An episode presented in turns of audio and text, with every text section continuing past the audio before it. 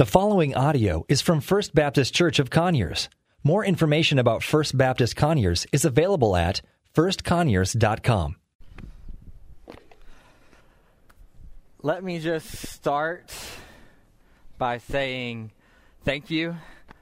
Um, thank you to all of you who have helped us bring Beckett home. Um, yeah.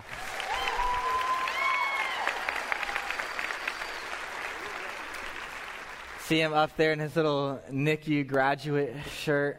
Uh, thank you for your prayers. Thank you for the love offering, for food, for cards, for notes, for text messages, for emails, for phone calls, for comments. For, I mean, it's just thank. I, I, don't understand how anybody could go through something like this without a church. Um,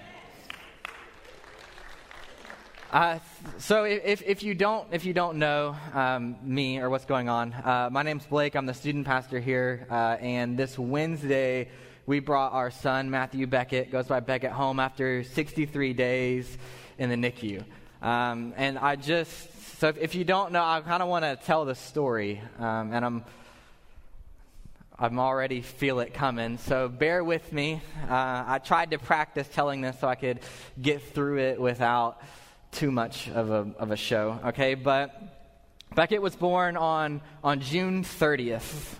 And uh, it was a, a normal, so to speak, birth. Uh, and we were there, we're in Rockdale Hospital, and come July 1st, and we are about uh, one hour away from being sent home. They wanted to check one more thing out with Jamie, and then we were, we were going to be discharged, sent home. Uh, and Jamie is, is working with the lactation consultant there, and she says, Hey, uh, he, he looks like he might just be breathing just, just a little quick.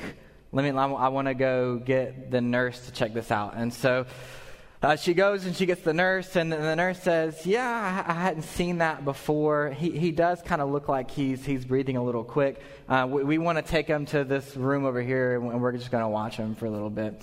And we say, Okay. it didn't really seem like it, to an untrained eye, we didn't notice anything, and we've had a baby before, so we're pros, right? And so it, we didn't we didn't notice anything, uh, and so they come back about 30 minutes later and say, "Hey, uh, he was breathing a little quick. We were kind of timing it. We're going to kind of send him to the NICU just for some observation for a little bit." And so at this point, it's, it's about 5 p.m., and we're, we haven't slept really in about 36 hours. And so we're thinking, hey, maybe we'll get a nap. Uh, but that doesn't happen. More doctors come in to, as, as it always happens in the hospital. We ate dinner. We couldn't go over there until 7.30. And so we, at 7.30 hits, and, and we're walking across the hallway to, to see him in the NICU to see how the observation is going. Um, they, they let us in the door, and as soon as we walk through the door, um, a nurse comes to us and says, Hey, you can't come back here yet. Um, the, the nurse practitioner wants to talk to you first. Um, and so that's kind of red flag that flew up in our face. And so we say, Okay, the, the nurse practitioner kind of runs, fast walks, runs around the corner, and says, Hey, let's go talk in this office right here. Um, Sorry, I'm feeling it. Uh, another hard thing. Um, and we walk in there, and she says to Jamie, she says, I want you to sit down because I don't want you to faint. Um, and so at that point, she sits us down and she says, um, Beckett has uh, sepsis and he has meningitis and he's having seizures. Uh, he went he went apneic. He quit breathing quite a few times. Uh, we have got him on the ventilator, but we're still doing a whole lot of stuff. She said, Really, I don't really have time to be in here right now, so, so this is what's going on. Um, you can stay in here, but I've, I've got to get back to the bedside. Um, and, and, as she was leaving, she said, she looked at us and um, she said, I don't know if you're praying people or not, but he's on the other side of the door, and now would be a really good time to start praying. And I, at that point, um, I heard Jamie make, a noise that I've only ever heard one other time in my life, which is when I had to go with someone to tell them that their, their son and granddaughter had just died in a car wreck. And that was the only other time I've heard the noise that, that Jamie made. Um, and so we were in there for about three hours in that little office, um, crying together, praying together. And about three and a half hours later, they came and, and got us uh, and said, you, you can come see him now. Uh, and so we saw his, his little body there, um, eyes closed, on, on a ventilator, um, needing help to breathe. Um, and, but he was, at that point, um, at least, at least he, he, he was breathing at that point, and it was about 10:30, 11 o'clock at night, and I mean, the the question Jamie asked, like anyone would, um, is okay. So you've got him on this. It's it's okay now, right? And all all she would say to us was, um, your, your baby's very sick. I can't tell you anything other than that. Just your baby's very sick. And for about three days, even though everyone told us, you know, God's got it, we were, um, we were pretty certain he wasn't going to make it. Like, that was just the fear that we felt. Um, and it felt real. But as, as you see, um, he, he did make it. Uh, they actually, the, the, the doctor told us about two weeks later, he said, Y'all, y'all hit the lottery. He said, if, if if you would have gone home, if, if this would have happened five minutes after you went home, he, he wouldn't have made it. Uh, but um, because you were still here, and I know it wasn't the lottery, I know it wasn't coincidence, like I know it was, it was, it was God watch, watching out for us. Um,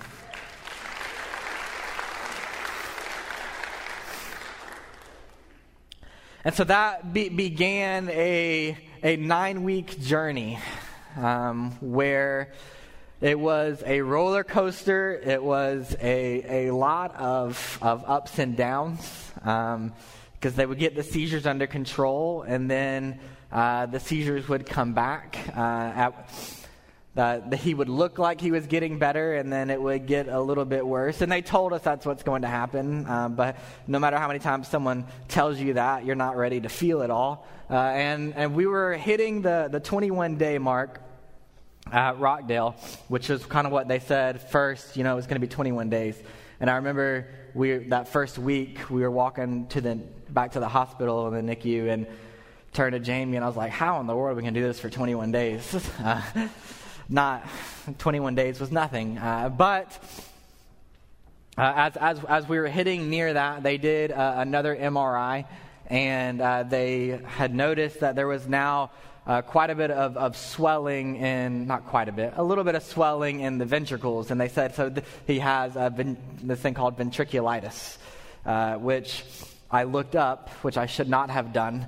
Um, because I, I, read, I didn't Google it. I did like scientific research. I had friends who are nurses and doctors. I texted them and said, I need, I need you to get onto your journal database and, and send me everything having to do with proteus, meningitis, and complications afterwards, which was a very bad idea uh, because they sent me stuff and I read it all. And so, ventriculitis is considered a neurological complication following meningitis. And, and what I read in quite a few studies was somewhere around 30% of babies that have neurological complications with meningitis die. I didn't tell Jamie that. If she, I, I didn't tell her that I read that. I was reading it, she wasn't. Uh, and so that, I had people telling me, you know, it's going to be okay. And I'm in my head, I'm thinking 30%. Like, that's, that's a big number. If, if you told me I had a 30% chance to play the, win the lottery, I'd play it every time, right? 30% is a, a big number.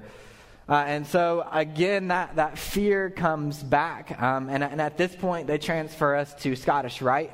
And so we are at Scottish Rite Children's Hospital, and, and we get there, and they do all their tests, and they're saying, okay, it's going to be another, at least another three weeks that, that you're up here.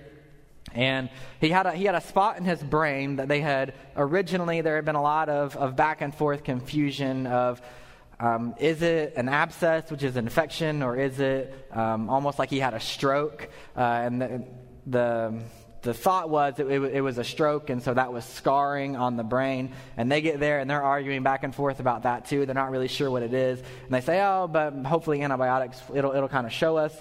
Uh, and over the next three weeks, uh, Beckett appears to be looking better, uh, but all of his numbers and tests show the opposite. Uh, so he's kind of looking better, which, uh, as someone said to me and I agreed with, like, I- am glad it was that way. I'm glad it wasn't he was looking way worse. Um, he, he was looking better, but his, his numbers kept showing that he wasn't getting better. And along this whole time, I say we were moving forward towards health, but there's all these speed bumps we kept hitting in the way, like um, his, his liver enzymes got all messed up because of one of the medicine seizure medications. So they stopped that seizure medication, which isn't what they like to do. They like to wean you off of it because his liver was so messed up by it, they had to just stop him. Uh, and so then his seizures returned again, and then you have to find uh, the new balance of seizure medications. And then the other seizure medication was giving him high blood pressure, which they were worried was messing with his kidneys. So they had to do all these tests on his kidneys, but instead it was just the medication giving him high blood pressure.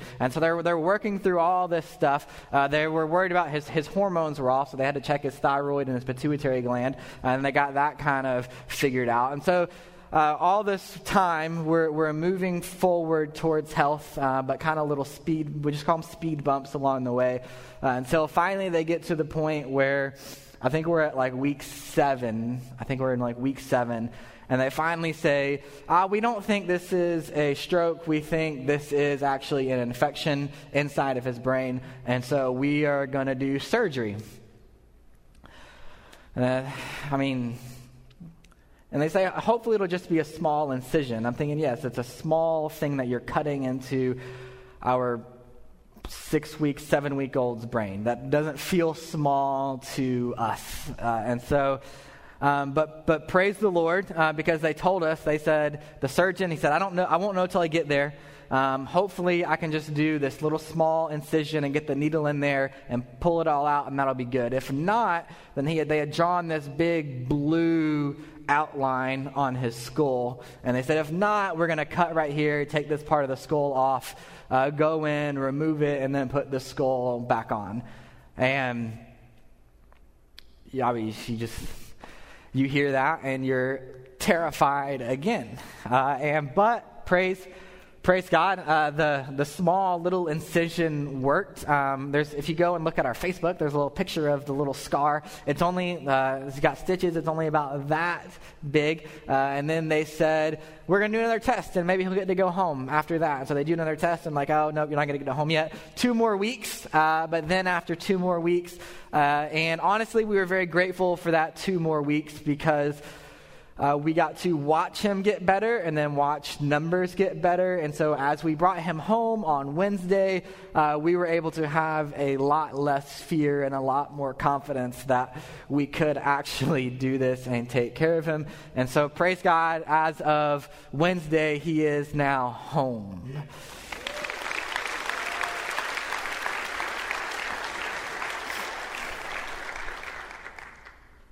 And so, just just so you know, he's doing great. Uh, he takes his medicine like a champ, uh, and he's he's eating good. He's sleeping good.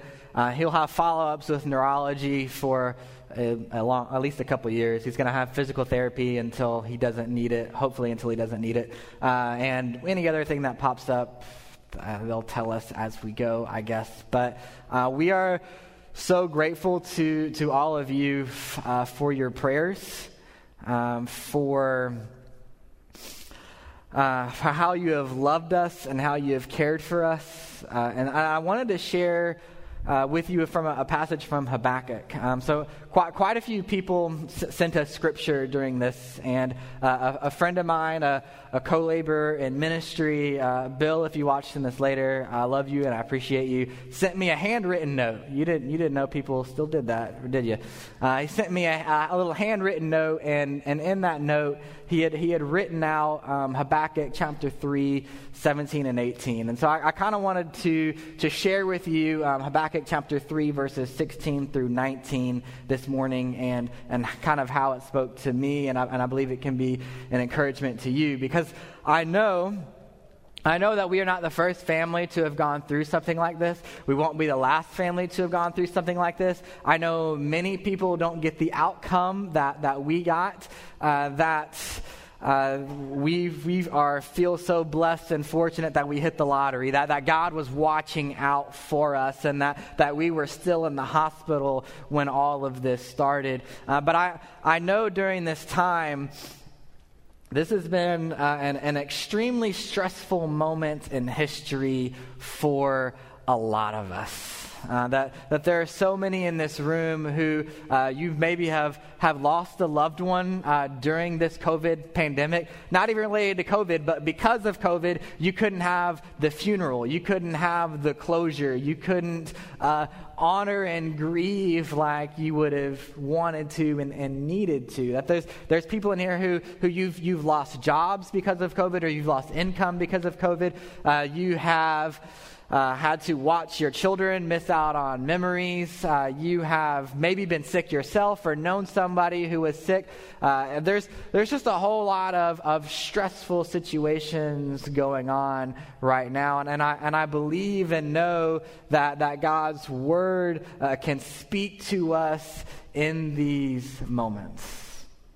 And so, if, if, you're unfamiliar with the book of Habakkuk, because I know we don't go to the minor prophets a lot, um, Habakkuk is one of the minor prophets, and it was uh, written a little bit differently uh, because uh, Habakkuk isn't necessarily Habakkuk writing to the people, but we are watching a conversation between Habakkuk and God, where Habakkuk is praying to God, and then God is responding to Habakkuk. And during this time, we're kind of right in between the two exiles. That, that northern Israel has already been uh, conquered by Assyria, and southern kingdom, Judah, which is what Habakkuk is writing to, for, to read uh, they are kind of in the middle of their being conquered by Babylon. At this point, they're, they're kind of a, a proxy state for Babylon, uh, but uh, eventually, pretty soon, they are about to come and wipe out Jerusalem and, and really take over. And that's part of what Habakkuk's prophecy is. And, and so, similar to Job, it's this conversation,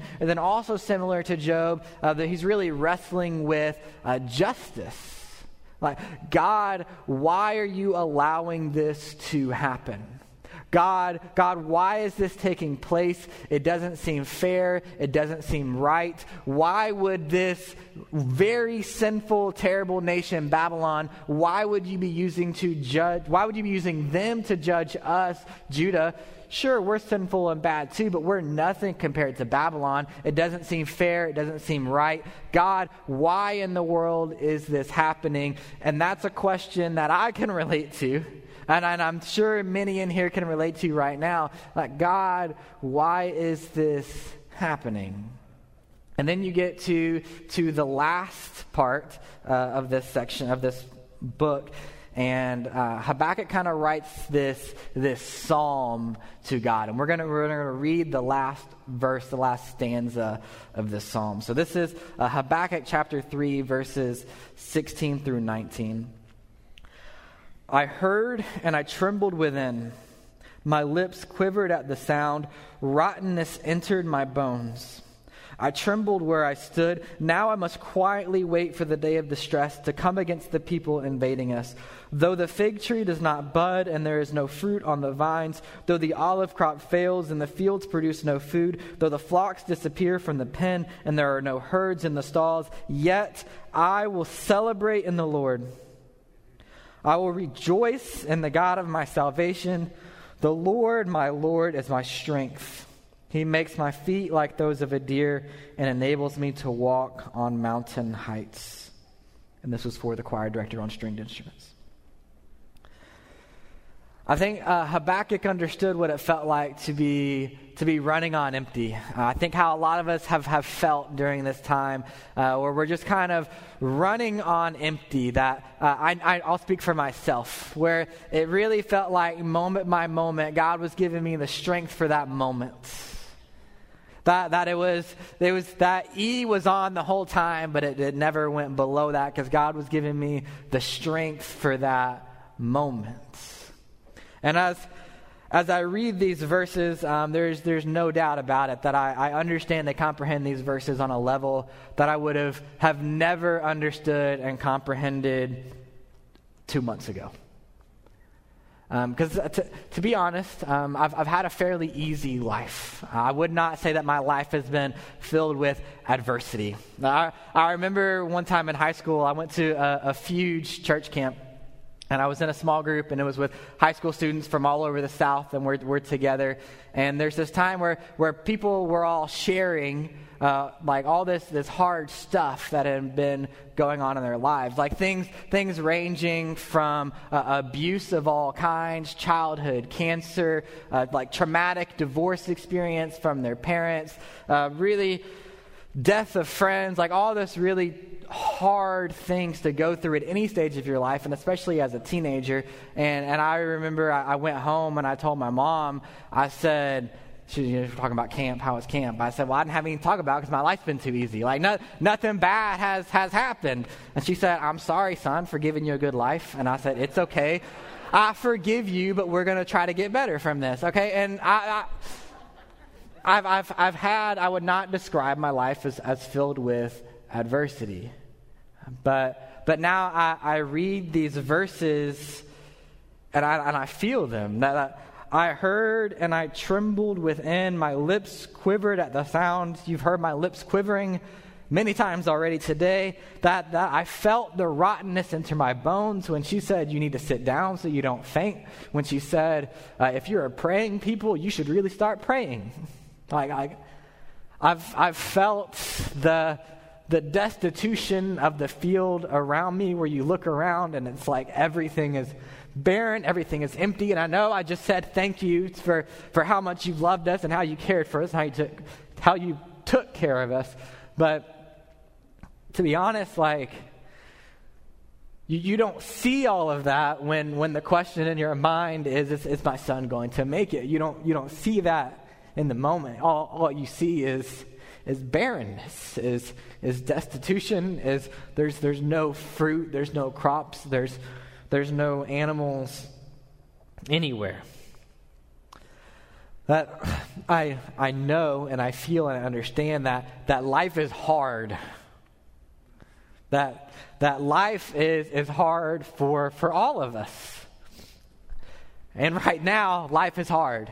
That, that whether it's, it's, this is a pick your poison kind of era right now. Uh, whether you're, you're, we're dealing with an election with, with COVID 19, with the financial struggles that come with COVID 19, uh, with racial unrest, with, with riots, with um, any. With, people, teenagers are getting acne now because they're wearing masks on their face, right? You, there's, a, there's a whole new level of stress and anxiety there. Your face itches all the time because you're wearing a mask. Like this, this is just a, a stressful, life is hard type moment. And nowhere in the Bible does it say that, that if you follow God, life is going to be easy. No, no, nowhere does it say follow Jesus and things will be good. It doesn't even say follow God, love Jesus, and life will be fair. It doesn't. It, ne- it never says that.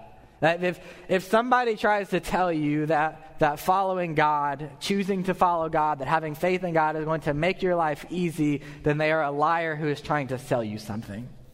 That's not in the Bible. In fact, uh, even Jesus' life was hard. What Jesus says in Luke uh, foxes have dens and birds of the sky have nests, but the Son of Man has no place to lay his head. And let's not forget about the fact that, that Jesus was, was crucified on the cross for our sins, that, even Jesus' life was hard, that, that Paul was imprisoned multiple times, he was shipwrecked multiple times, he was, uh, uh, there was attempted murders on his life multiple times, uh, and it, he dies at the hands of the Roman government. I think of, of Daniel, who was taken into exile and he was thrown into a lion's den, Joseph, who was sold into slavery by his brothers and then falsely imprisoned. I think of, of Abraham, who was, who was given the promise but then had to wait for forever, and then was told, You need to sacrifice your son, and he was willing to do it. I think of Tertullian, who said that the blood of the martyrs is the seed of the church, of Corrie ten Boom, who was in the Nazi concentration camp, of, of Jim Elliot, who, who was killed, murdered as, as a missionary. Like, following God, following Jesus, it doesn't guarantee easy or safe or nice.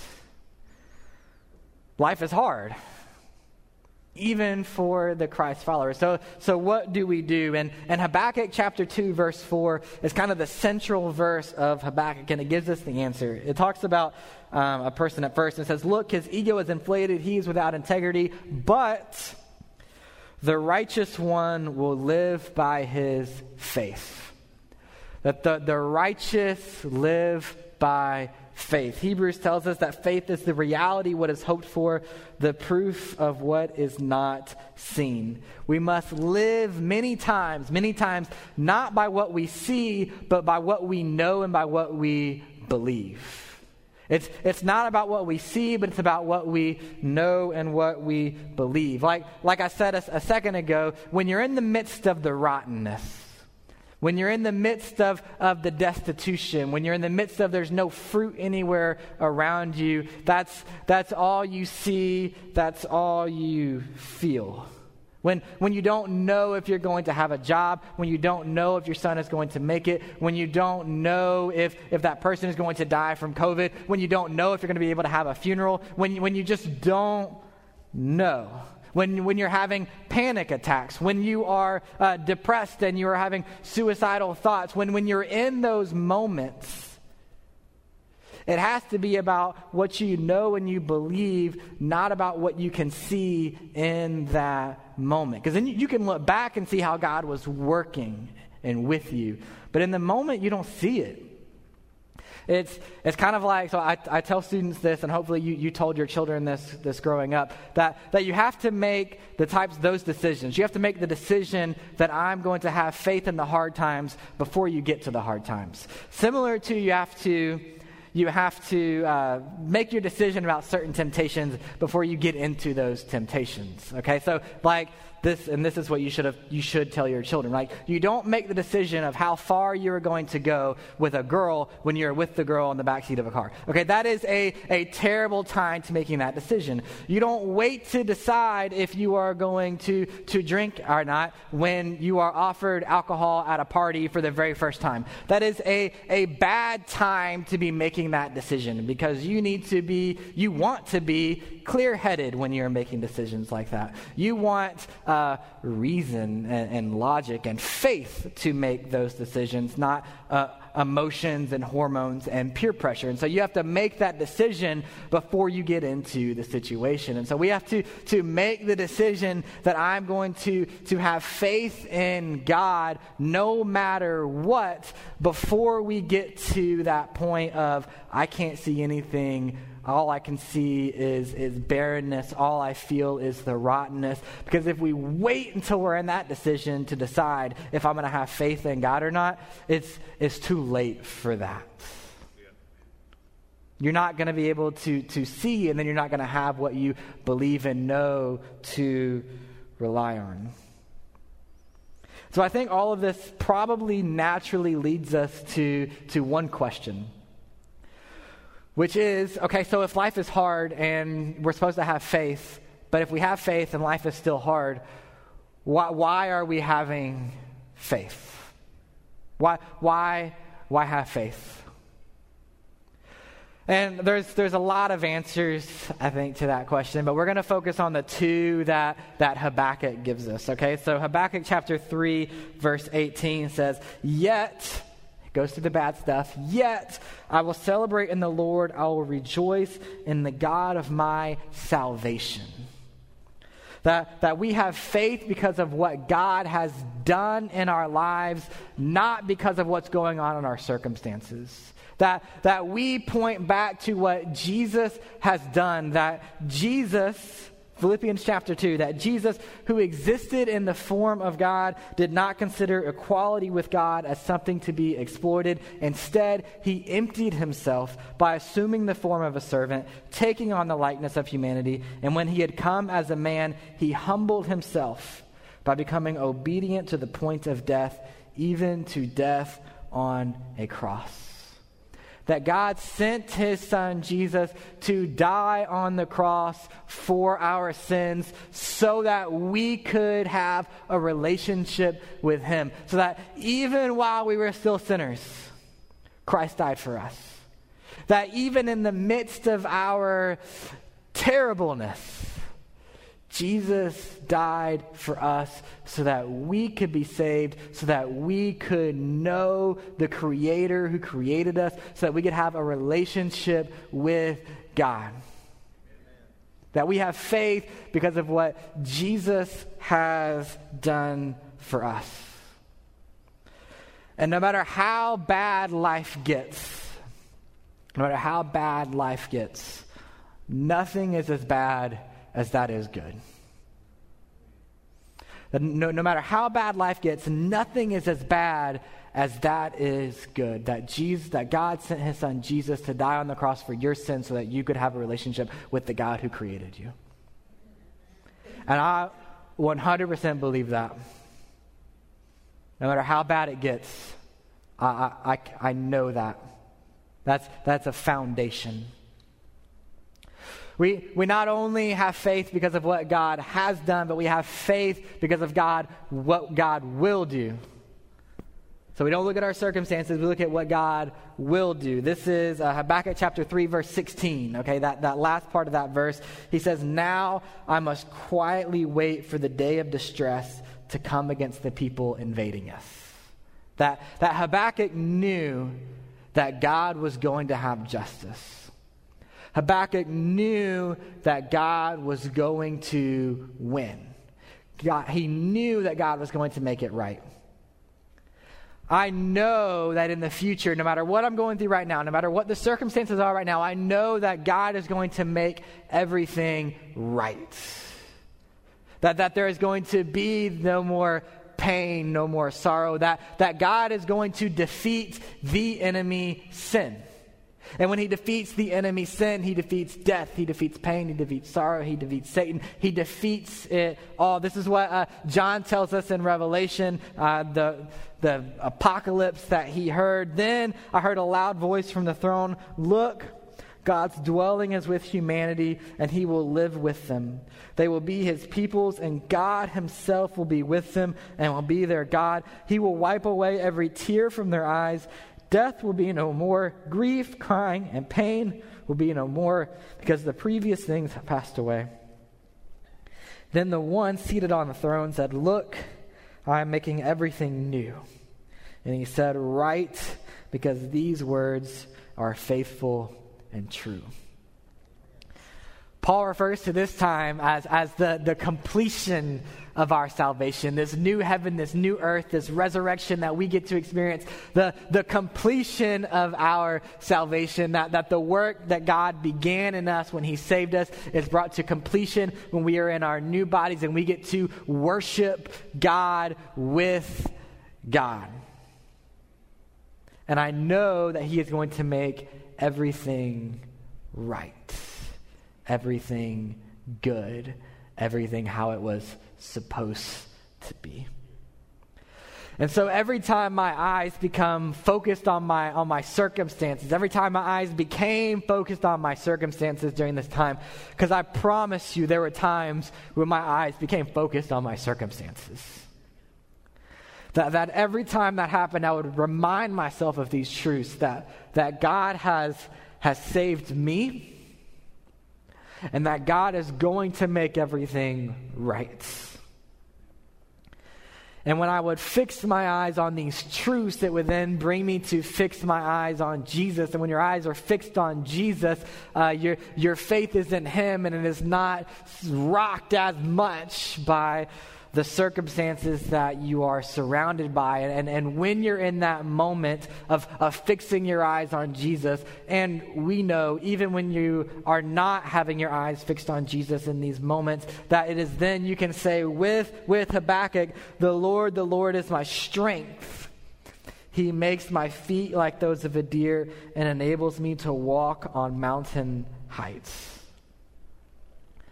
I don't really know if I knew what it meant for the Lord to be my strength three months ago. I don't, I don't, I don't think I did. I knew in my head, but I didn't know what, what, it, what it means to, to rely on Him day by day, moment by moment, because you don't know what to do. Because you, you just feel lost. You just feel like you, you don't know what comes next, and you're scared of what might come next. But I know that it was only through His strength that we were able to make it through.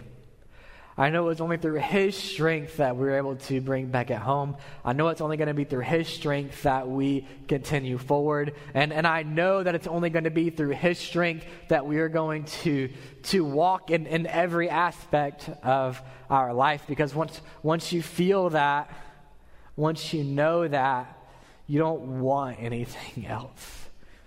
You realize how, how weak you really are.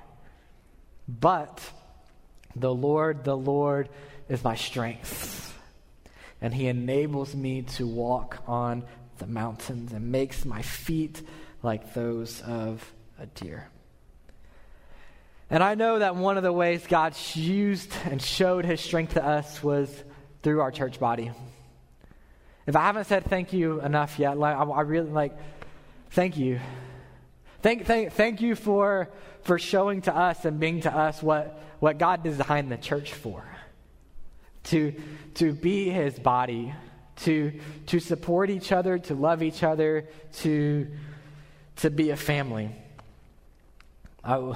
Jamie, Jamie and I, well, we love y'all so much. Uh, all right, so at, at this point, um, the worship team, if, if y'all want to make your way back up here, and um, I, I, I, asked for, for them to, to close with, with this song, okay? And this, this is a, a song that uh, became uh, a part of the, the soundtrack for our, our drive to, to the hospital. That, that this is, um, I mean, so it's, it's a song that, that's personal, so I asked, asked if, if, they would, if they would close with with this song. And so, what I'm going to ask is if you know the song, sing along, worship. But if you, if you don't, if you don't know the song, um, worship by, by reflecting on, on the truths that are in this song. Reflect on the truth that, that no matter what our circumstances are, uh, Jesus is to be praised. And I, I know there are some in this room who, who are going through difficult, difficult circumstances right now. And, and maybe, maybe your eyes uh, have, have lost Jesus and you've, you've just, you can only see what's around you. I get it. I understand it. You fix your eyes on Jesus. So the, the, the, altar is open if, if you would like to come pray, if you would like to pray with me or one of the other pastors. Uh, we, we would love to pray with you. Uh, may, maybe you're in here and, and, you don't know the salvation that, that Jesus brings. And I, I can't imagine going through something like this or going through life at all without knowing uh, the hope that Jesus brings. And so maybe you're saying, I can't get through what I'm going through right now because I don't know Jesus. And I'd, I'd love to share Jesus with you of how he's my rock and he's my Savior and how he can be your Savior as well. But my prayer is that we would fix our eyes on Jesus, not with what's going on around us. Uh, let, I, let, me, let me close this by I, I, I just want to pray this scripture. God, I've heard and I've trembled within. My lips quivered at the sound. Rottenness entered my bones. I trembled where I stood, and now I must quietly wait for the day of distress to come against the people, to come against the sin invading us. And though the fig tree does not bud and there is no fruit on the vines, though the olive crop fails and the fields produce no food, though the flocks disappear from the pen and there are no herds in the stalls, yet I will celebrate in you, Lord. I will rejoice in you, the God of my salvation. The Lord, my Lord, you are my strength. You make my feet like those of a deer, and you enable me to walk on mountain heights. And God, whether we are on the mountain or the mountain is in our way, God, that we would praise you forever and ever more. Amen. Thank you for listening to audio from First Baptist Church of Conyers, located in Conyers, Georgia. For more information about First Baptist Conyers, please visit us online at firstconyers.com.